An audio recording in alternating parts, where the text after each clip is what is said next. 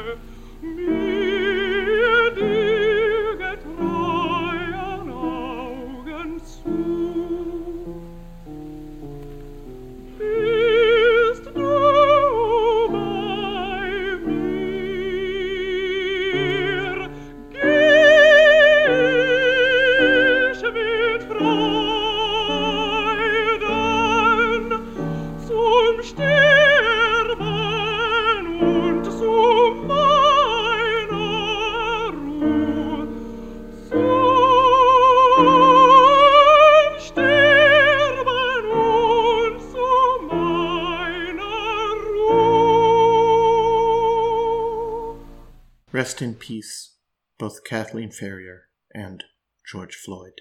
And now, onto today's program.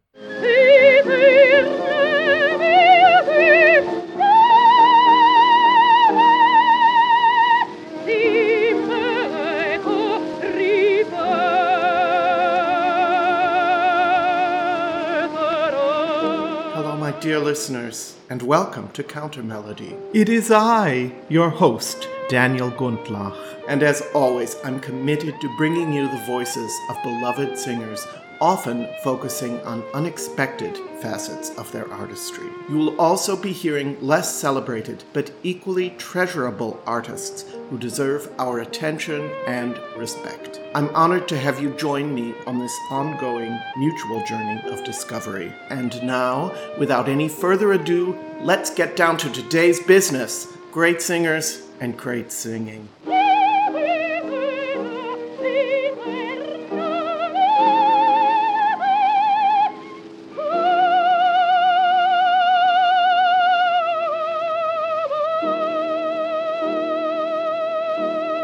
Two weeks ago, I cut short my Cathy Berberian program and promised to bring you part two in two weeks. So let's pick up where we left off with the end of the Reynaldo Hahn song, L'heure exquise. As was so often the case, Cathy Berberian is here accompanied by Bruno Canino.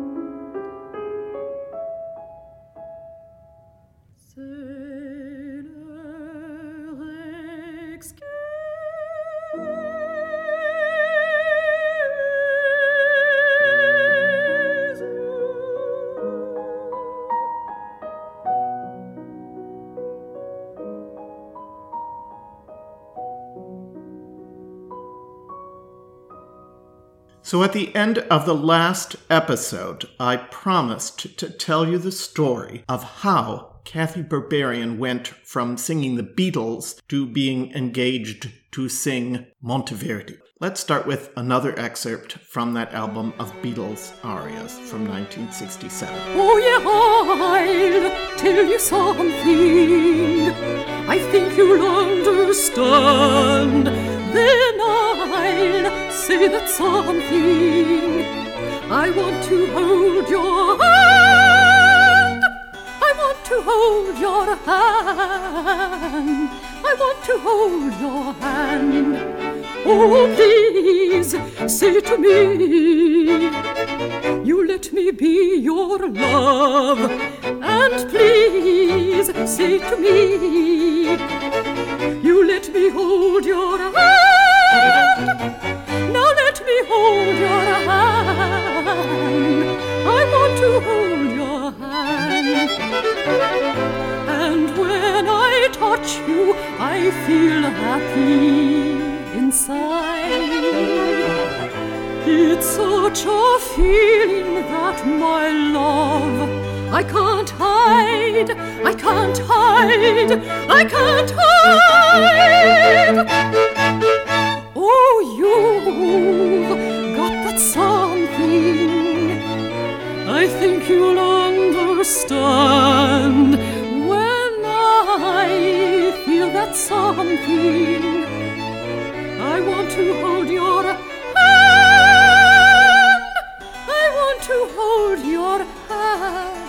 Hand.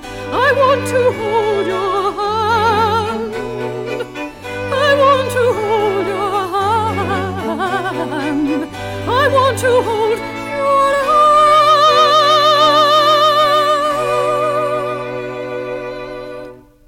One very important musician who heard this Beatles arias record and was quite taken with it was the early music conductor Nikolaus Harnoncourt. He was so taken with it, in fact, that he asked Cathy Berberian to collaborate with him on a number of Monteverdi projects. She sings the role of the Messaggera in his groundbreaking recording of Orfeo, for instance. And a few years later, she also sang the role of Ottavia in his recording of L'Incoronazione di Poppea. She also recorded a few other freestanding pieces, including the one that I'm going to play for you now from the eighth book of madrigals. This is Con che soavità. Nikolaus Harnoncourt leads the Concentus Musicus Wien in this 1975 recording. I do think that is one of the most extraordinary single recordings that Berberian made. And I want you to also listen to the way in which she's very explicit about her sexuality. It so much informs the way that she interprets this piece. I would say, in fact, that it is that sensuality, that sexuality that sits right alongside her robust sense of humor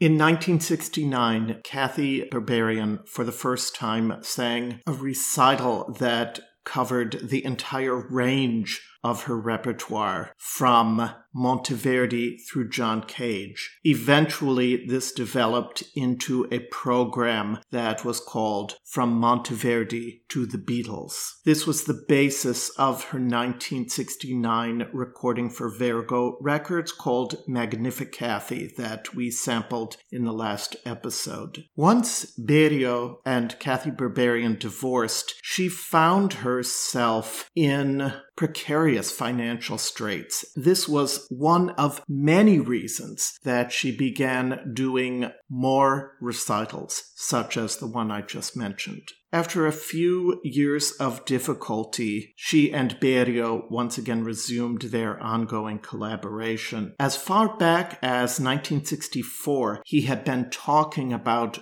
doing a pastiche recital for her. Eventually, this became recital one for Cathy, which makes use of a dizzying amount of material from Monteverdi through Berio himself. Here's a thought I had earlier this week. In much the same way that Leonard Bernstein's Mass is a reimagining and refashioning of the Mass, so is Recital 1 for Cathy a complete reimagining and theatricalization of the recital genre. Both of these pieces were completed and premiered in the very early 1970s, but each one traces the mental breakdown of the primary character in Bernstein's case, the celebrant, in the case of Recital 1 for Cathy, the character of quote unquote Cathy Berberian. I don't want to push this comparison too hard, but it is worth thinking about. Before I play the two excerpts, I'm going to just play you two very short clips of Cathy Berberian describing herself and her feelings about her audience. I hold back in private life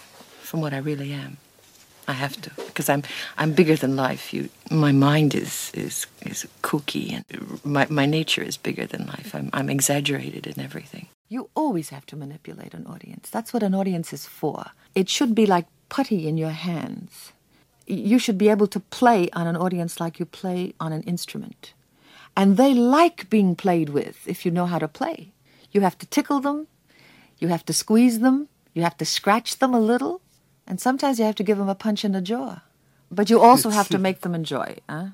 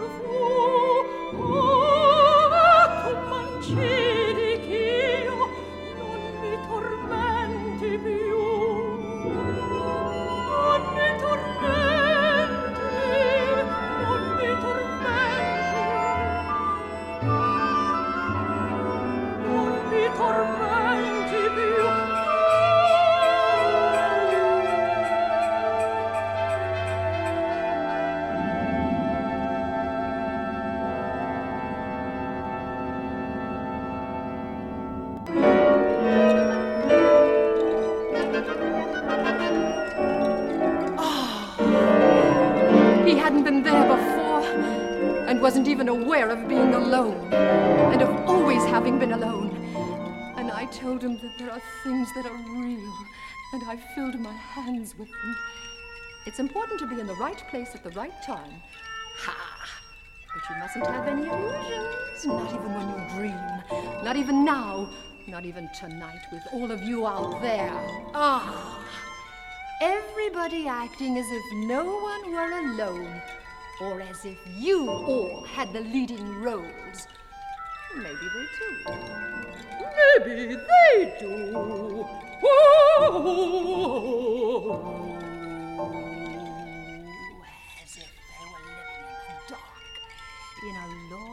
purplish sound of the clarinet.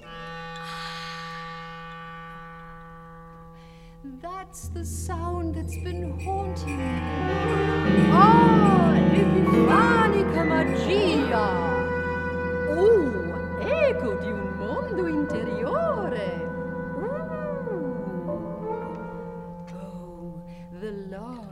Long-awaited nightly thrill.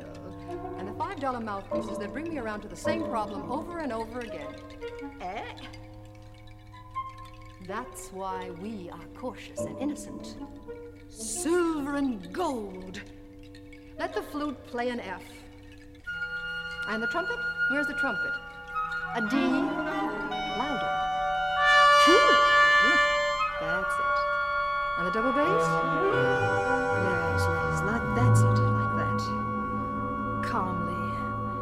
Give me time to listen to recognize you parts of an irreversible entity.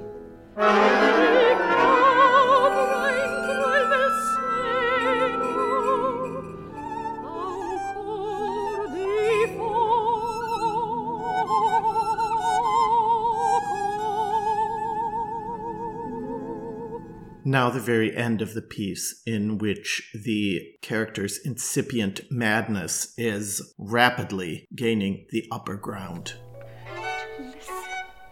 Give me time to listen.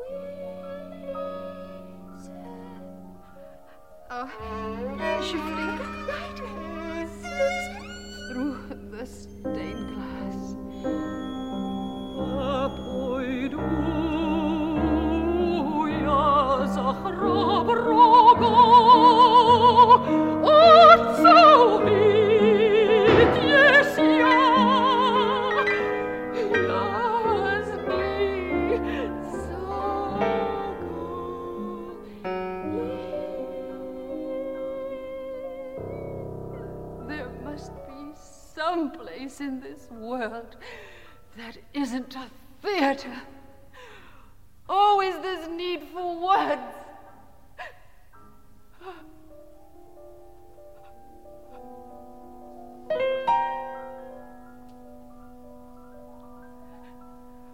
Ombra leggera, non ne dà, non ti voler, no, no, and we speak, and no one dreams of what we really think. And we worry about keeping on that ragged mask of intelligence, sensitivity, mercy, and conscience. This absence of explosions is unbearable, even without those instruments which play and play and play until they drive me mad and devour. What are you looking at? Why don't you do something?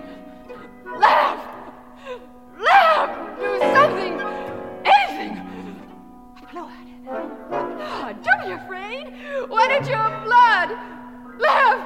Elsie de Mortalinger!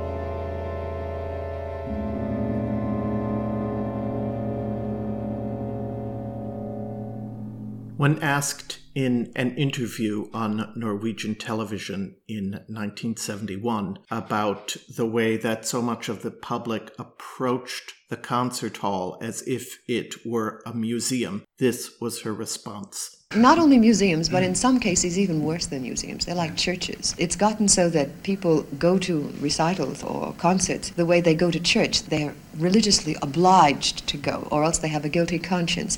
In the case of recitals, it's having a guilty conscience about not being cultured enough. And consequently, they go there having to get culture. And I think music is not anything that's obliged. I think music is love and enjoyment. And that's why I don't feel that music in recitals or concerts have to be always serious. And that's why in my recitals I try to have things that are light and in some cases even funny. And even though it's hard for the audience in the beginning, they gradually get to understand that they're not only allowed to laugh, but that I want them to laugh. I try to get them to laugh if I can. Through her interest in the writings, recordings, and music of Reynaldo Hahn, Cathy Berberian found her way into an increased interest in the literary output of Reynaldo Hahn's lover, Marcel Proust. Eventually, Cathy Berberian had the idea, which she first realized in 1971, of putting on a staged recital of salon music as if it were taking place in the days of the Belle Epoque. She had a costume designed for her by the fashion icon Erté, famous for so many of his extravagant sketches. This was an enormous and very heavy and very ornate gown, which allowed her to take on the persona of Madame Verdurin one of those grandes dames who hosted a soiree in which she performed. This recital program became known as À la recherche de la musique perdue.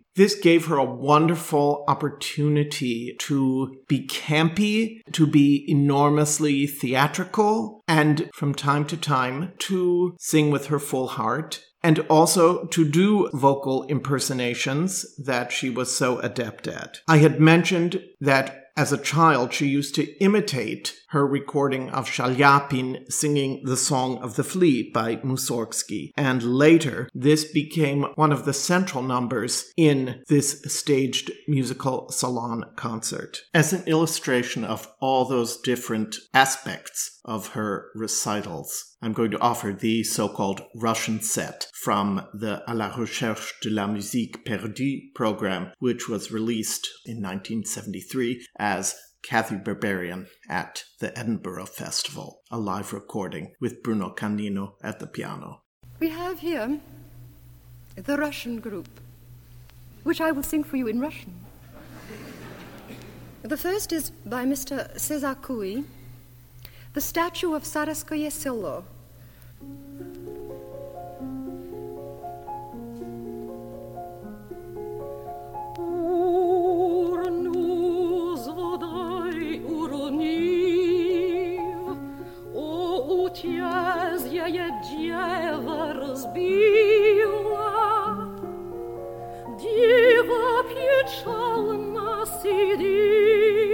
Дразни держа черепок. Чудо не сякнет вода, Изливаясь из урни разбитой. День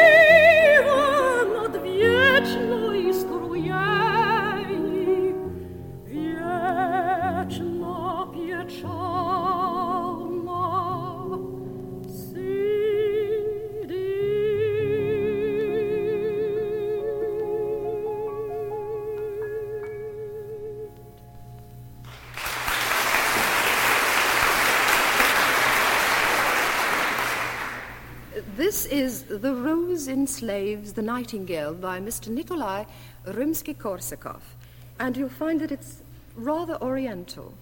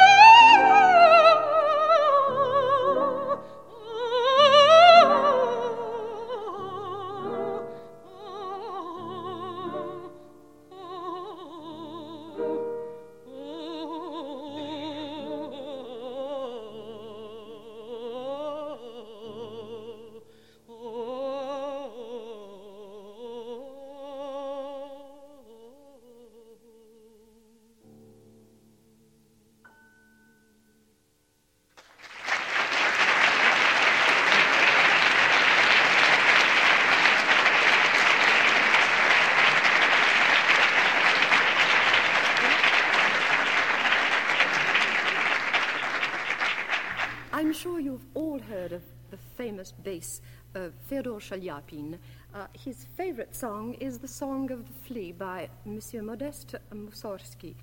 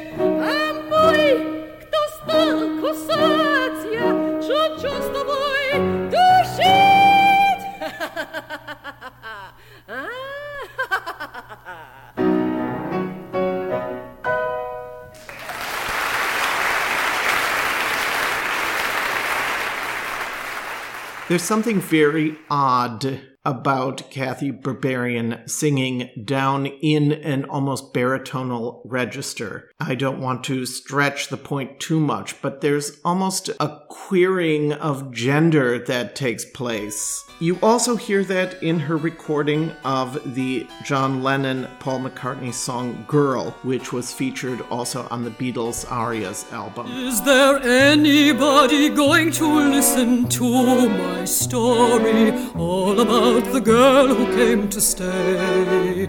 She's the kind of girl you want so much it makes you sorry. Still, you don't regret a single day. A girl, girl. When I think of all the times I tried so hard to leave her, she will turn to me and start to cry. And she promises the earth to me, and I believe her. After all this time, I don't know why. A girl, a girl. She's the kind of girl who puts you down when friends are there, you feel a fool. When you say she's looking good, she acts as if it's understood. She's cool, ooh, ooh, ooh, girl, girl.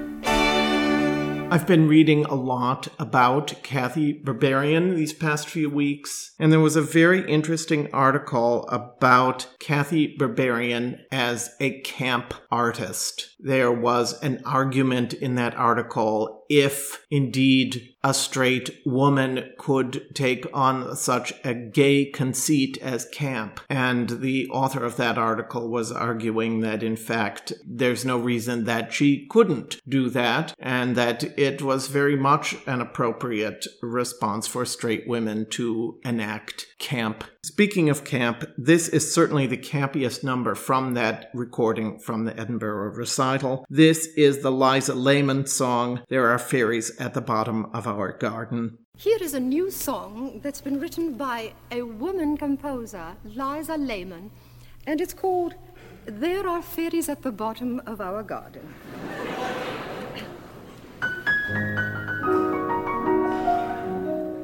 There are fairies at the bottom of our garden. It's not so very, very far away. You pass the gardener's shed and you just keep straight ahead. I do so hope they've really come to stay. There's a little wood with moss in it and beetles. And a little stream that quietly runs through. You wouldn't think they'd dare to go merrymaking there. Will they do. Yes, they do.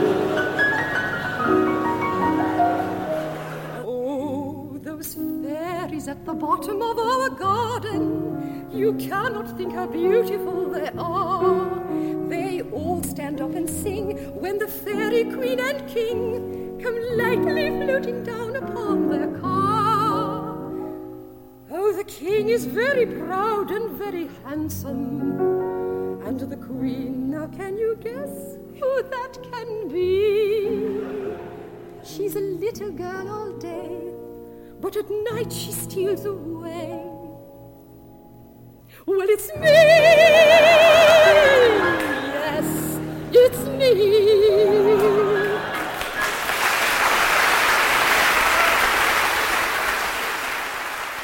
The final number on that Edinburgh concert is the temperance song, Father's a Drunkard and Mother is Dead. I'll let Cathy Berberian introduce it in her own inimitable style. Mrs. Parkhurst of the Temperance Society has written a beautiful song, and Signor Bruno Canino will be very kind and assist me in the tenor part for the refrain. The title, the title of the song is Father's a Drunkard and Mother is Dead.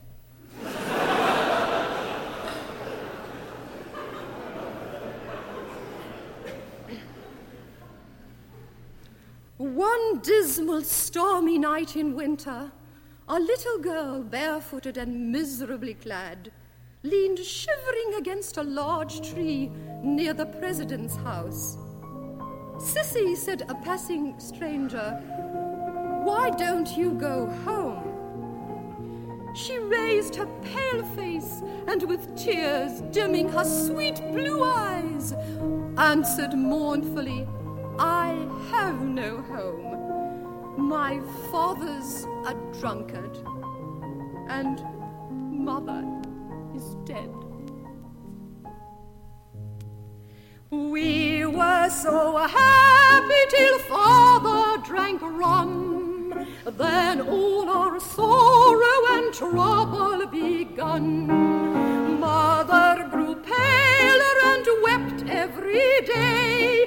Baby and I were too hungry to play. Is it too late? Men of temperance, please try. Or poor little Bessie will soon starve and die. All the day long I've been begging for bread.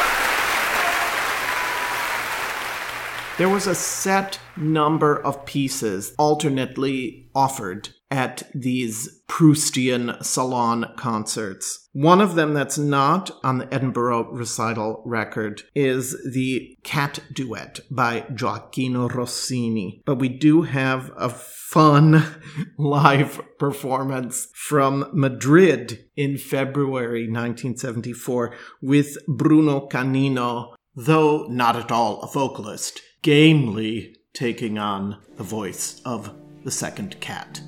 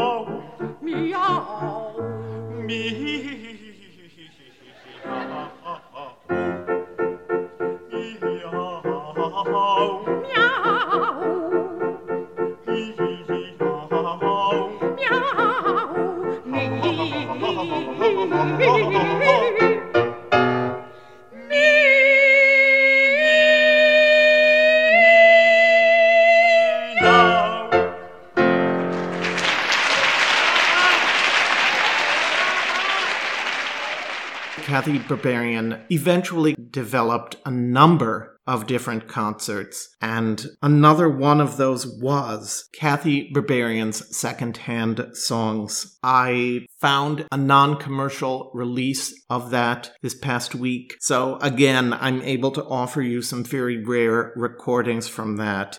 These performances took place over two different nights in October 1980. In this case, Cathy Berberian is accompanied by Harold Lester, who is another of the pianists that she worked with very closely. I'll let her introduce the concept and also perform the opening song on that recital. I should like to explain what second-hand songs mean. Second-hand means when you've got an item that's been used by someone else before you. I think you'll find that today young people like to buy secondhand clothing, partially because it's cheap and secondly because it's uh, more interesting. Now, why do we have secondhand songs? Well, in the early times around the 18th century, people were not as purist as we are today in the music world. Uh, a composer would take a song or a piece by another composer and insert it in something he was writing. The most often that secondhand songs were done was in the 19th century. And the two composers whose works were more often manipulated were Beethoven and Chopin. Now, why did that happen? First of all, because not having radio or recordings or television, this way of taking a symphony theme or a sonata theme and putting words to it was a way of popularizing a piece of music that might be difficult to be heard if someone lived in a small town. Secondly, there was the habit that most families had of making music in the evening. It's obvious that having symphony themes could be very convenient to sing to. Now, we have another reason why these songs were done. They were very often the case of, of composers or musicologists who were not well known and not good, and who made these arrangements uh, in order to um, have their names beside someone who was very great.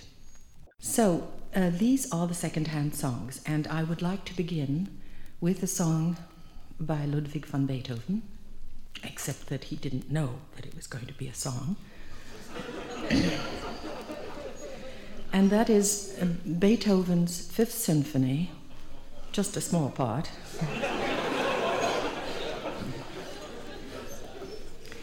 with words by Frederick Silcher.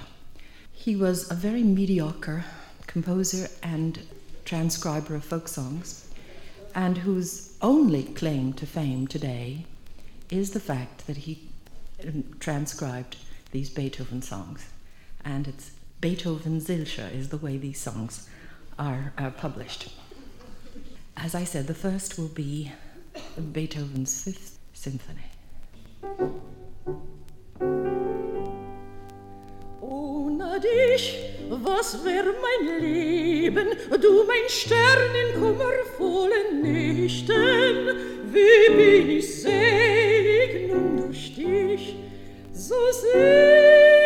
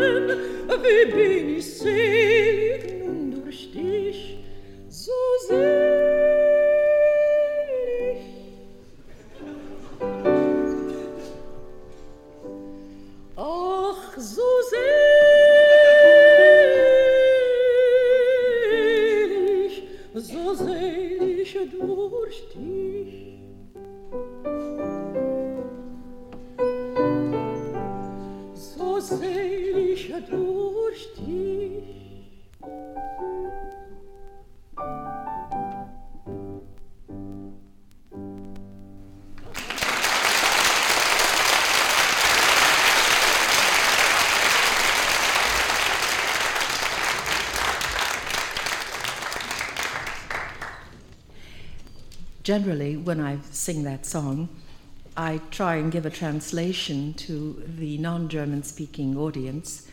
And when I come to in Schmerz und in Lust, uh, you must know that in English, lust is a very naughty word.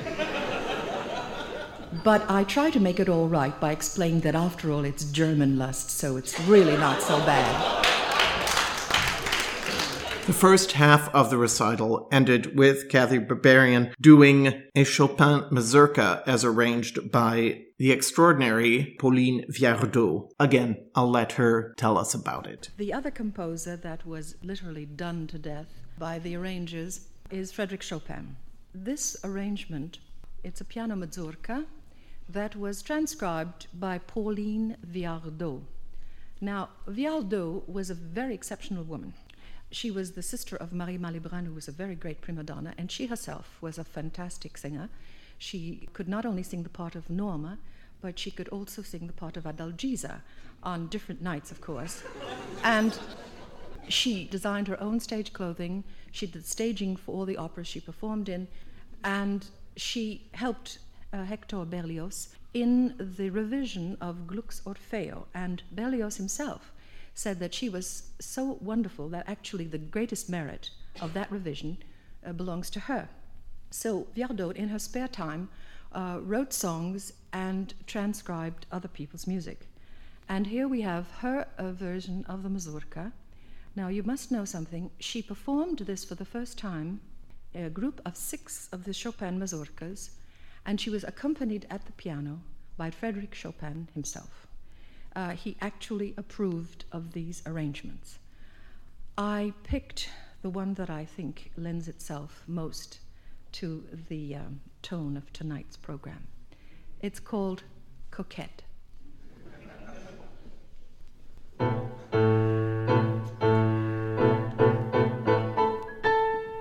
De n'aimer que toi, je donne ma foi.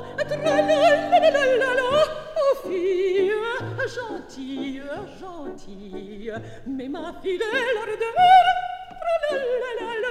fille gentille, ne peut toucher ton cœur. De n'aimer que toi, je donne ma foi, oh fille gentille, gentille, mais ma fidèle ardeur, oh fille gentille, ne peut toucher ton cœur. Si dans tes regards je suis lire, tu clames malgré toi mon martyr, mais d'amour que je meurs, c'est le deuil d'un jour ou d'une heure.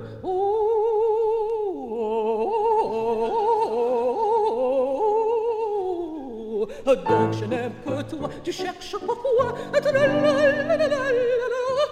Fillette, coquette, coquette. Eh bien, dis-moi comment? Fillette, coquette. Comment faire autrement?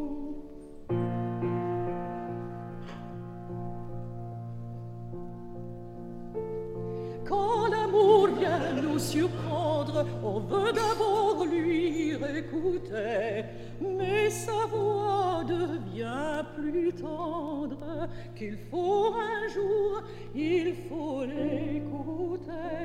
Oh, accepte ma foi, Oh,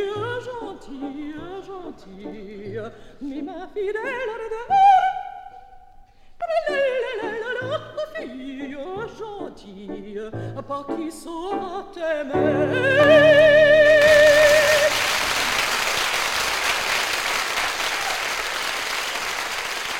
From the second half of that performance, Cathy Berberian sings a number of pop songs that were refashioned from classical music. These were popular favorites in the 1940s. The first is called The Lamp is Low, and it's arranged from Ravel's Pavane. And What's most amusing about this is that Cathy Berberian does a fantastic imitation of Sarah Vaughan here. Dream beside me when the moonlight glow. The lamp is low. Dream and watch the shadows come and go lamp is low.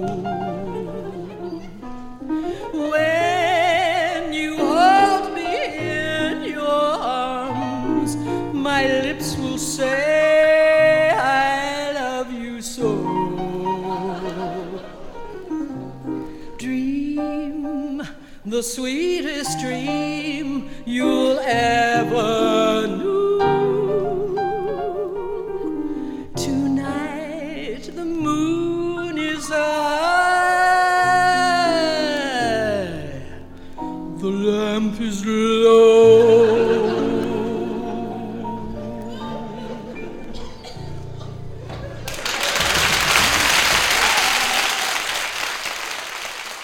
in another second-hand song, a refashioning of Debussy's Rêverie, she sings My Reverie as if she were Billie Holiday. Another song of that particular period was Reverie, uh, My Reverie it was called, and it was taken from Debussy's Rêverie.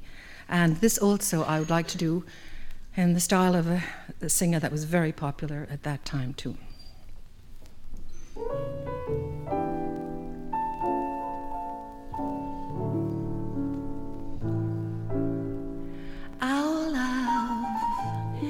Is a dream, but in my reverie, I can see that this love was meant to be. Only a poor fool, never schooled in a whirlpool of romance, could be so cruel as you are to me. My dreams are as worthless as tin to me. Without you, love would never begin to be. So love me as I love you in my reverie. Make my dream a reality Let's dispense with formality. Come to me in my reverie.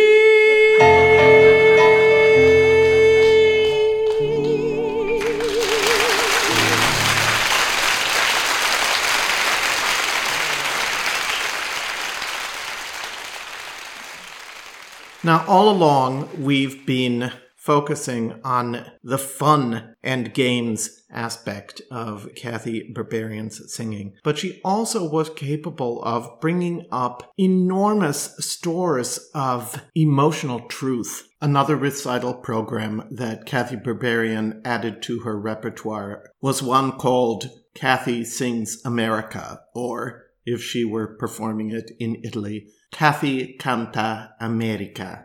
As can be imagined, this covered an enormous range of styles and genres, from music of the indigenous Americans through to standards like stormy weather. Here, from a performance just barely two years before her untimely death of a massive heart attack at the age of 57. Here the pianist is Massimiliano Damerini. Fra i più famosi blues c'è Stormy Weather.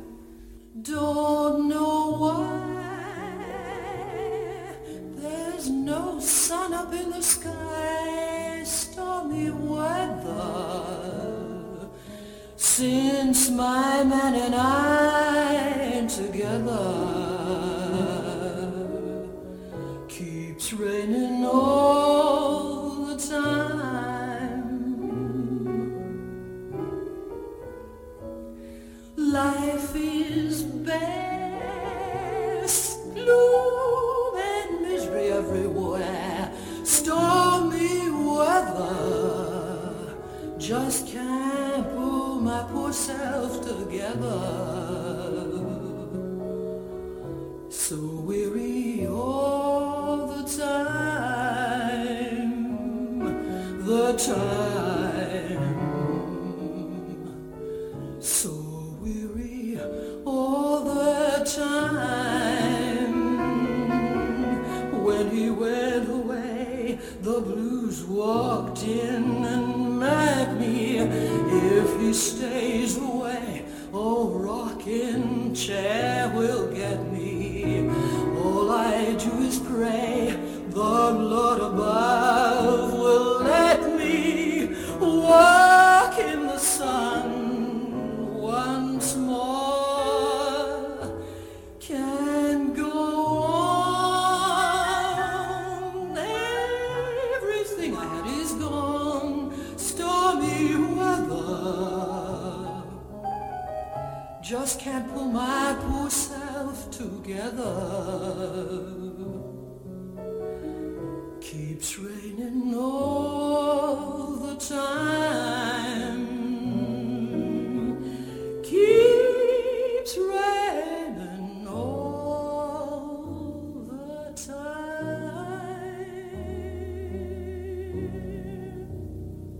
Cathy Berberian could bring that same feeling of pathos to a song, even if it was a somewhat hackneyed sounding number, like Paolo Tosti's Pianto di Monaca, Tears of a Novitiate. There are a couple interesting things about this performance. First of all, I had mentioned that she never sang any opera, but I swear to God, the way that she goes from her low register, flips into a lighter registration here, she sounds for all the world to me like Montserrat Caballé. I'm not at all sure that she would be flattered by the comparison. Just get a load of this quote from an interview for Dutch radio. I feel that today's singers should avoid the kind of concentration on just pure sound. The old school is Renata Tebaldi, and today we have Montserrat Caballé. Beautiful voices, but they sing like cows. They have the mentality of cows more than, I don't mean that they sing like cows as far as style is concerned, but they just want the sound to come out. They don't think of not only the phrasing, but they don't think of the meaning behind it. You, if you watch them, you notice that they're thinking basically of making the sound go out and not the phrase, what does the word mean, what does the character try to bring over. They're worried about the next note, the high note is coming. I think after the voices have gone, they're poor old cows. And here she was, the possessor of a voice that was not so beautiful, certainly not of operatic proportions, but in a body of a woman who was so theatrical. So you can see how this would have been really frustrating and irritating for her. Anyway, here's Pianto di Monaca.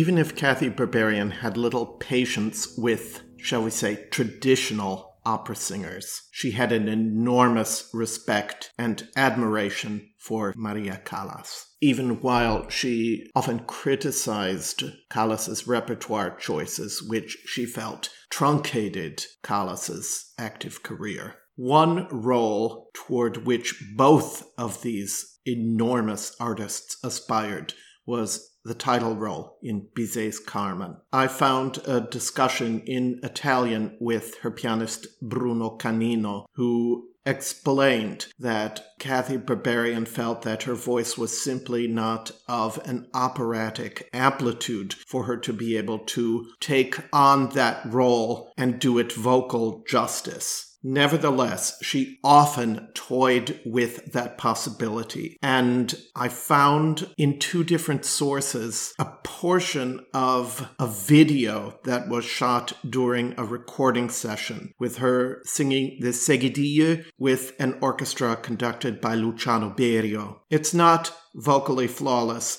but man, what character she brings to this part. I agree with Canino that it was a real loss that Cathy Berberian never took on this role.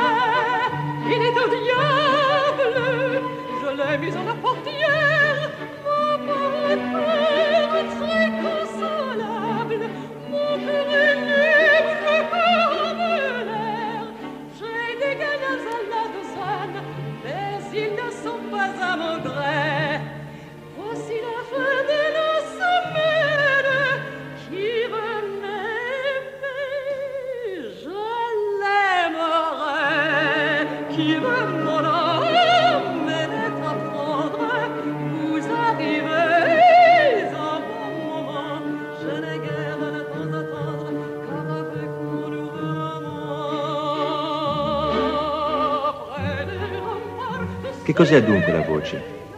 Se lo chiedete a me, che ho lavorato per tanti anni con questo personaggio singolare ed utile, Cathy Berberian, che adesso canta la seguidiglia della Carmen Bizet, sarei tentato di rispondere che non lo so.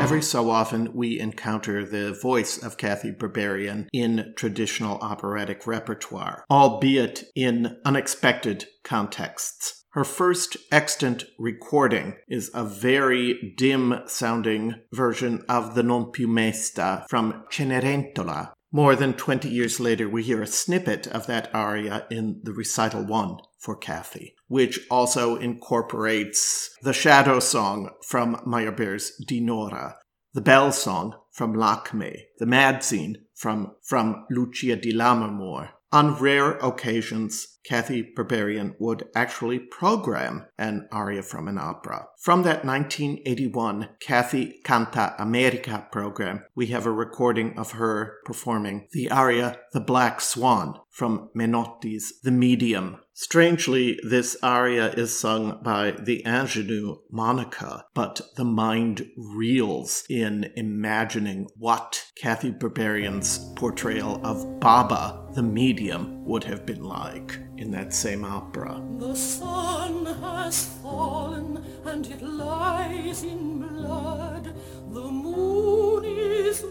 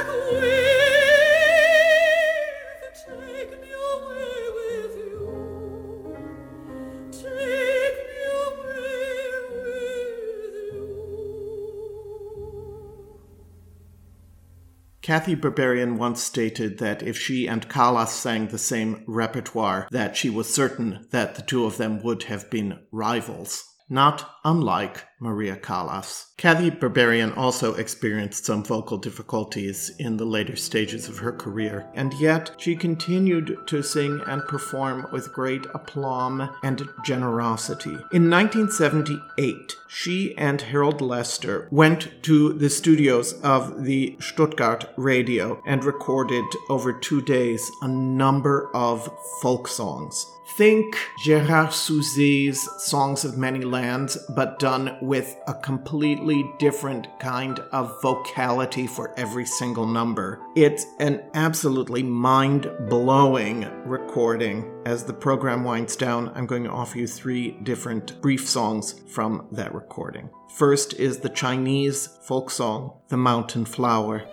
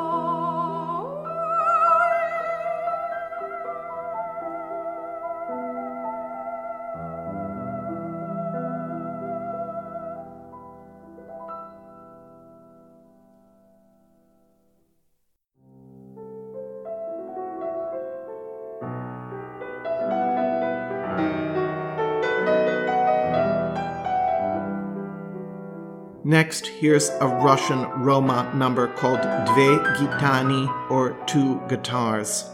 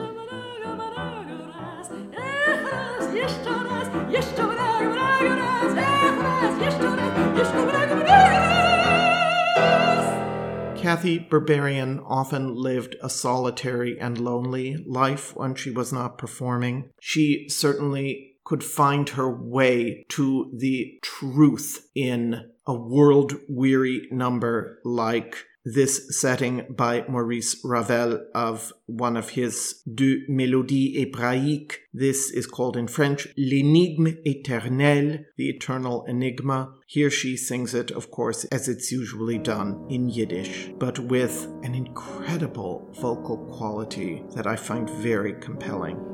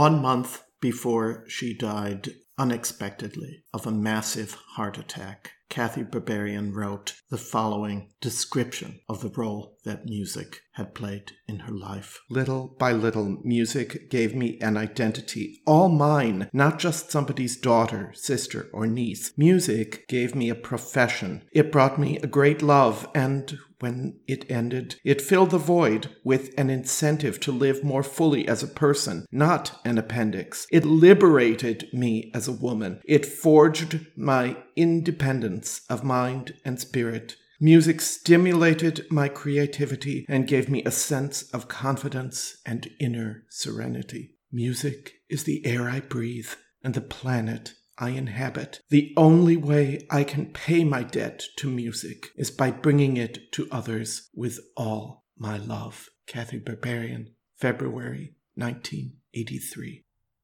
Here's a performance that for me captures nearly everything that Cathy Berberian was about.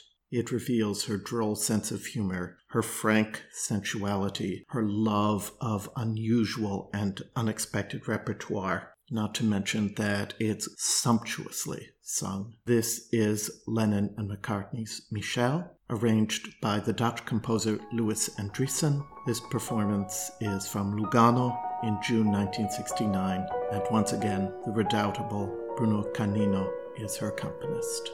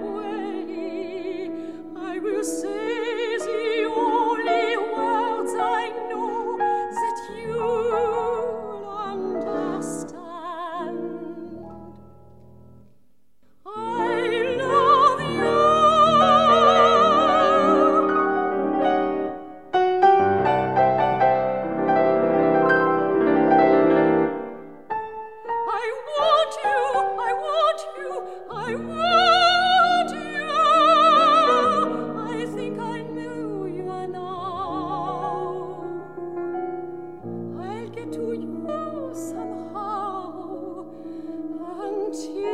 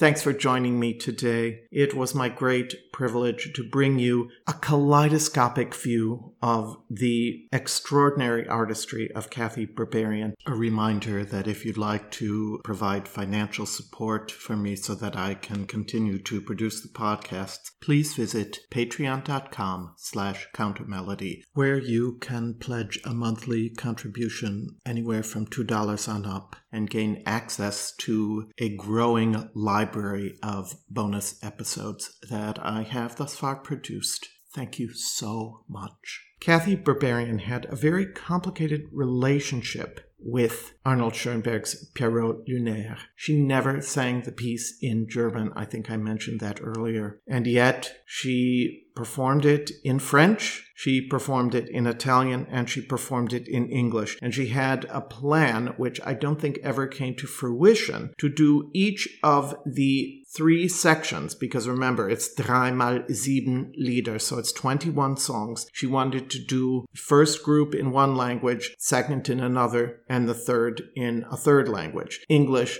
French, and Italian. Not in German. Remember, these songs are translated from the original French anyway. She hesitated to do these songs because she just didn't know how she could bring them to life with the same kind of theatricality that she brought to her other work. She was very dissatisfied with a number of recordings that she heard by other singers. So when she finally did these, there's a cross between an exaggeration of the gruesome and an almost childlike delight in that gruesomeness. But at the end of the cycle, she does come to this profound sense of nostalgia. So I'm going to end the program with this performance from April 1972 in Paris of O Fragrance Old from Pierrot Lunaire.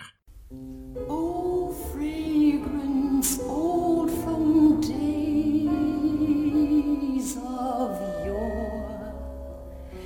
once more intoxicate my senses. A prankish troop of rogueries is swirling through buoyant air.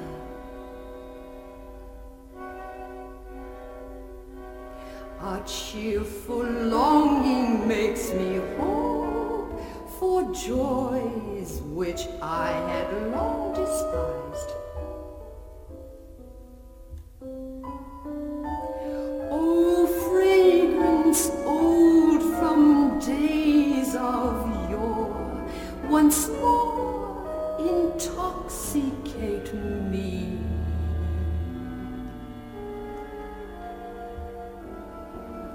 I have abandoned and from my window framed in sunlight, I freely gaze on the dear world and dream beyond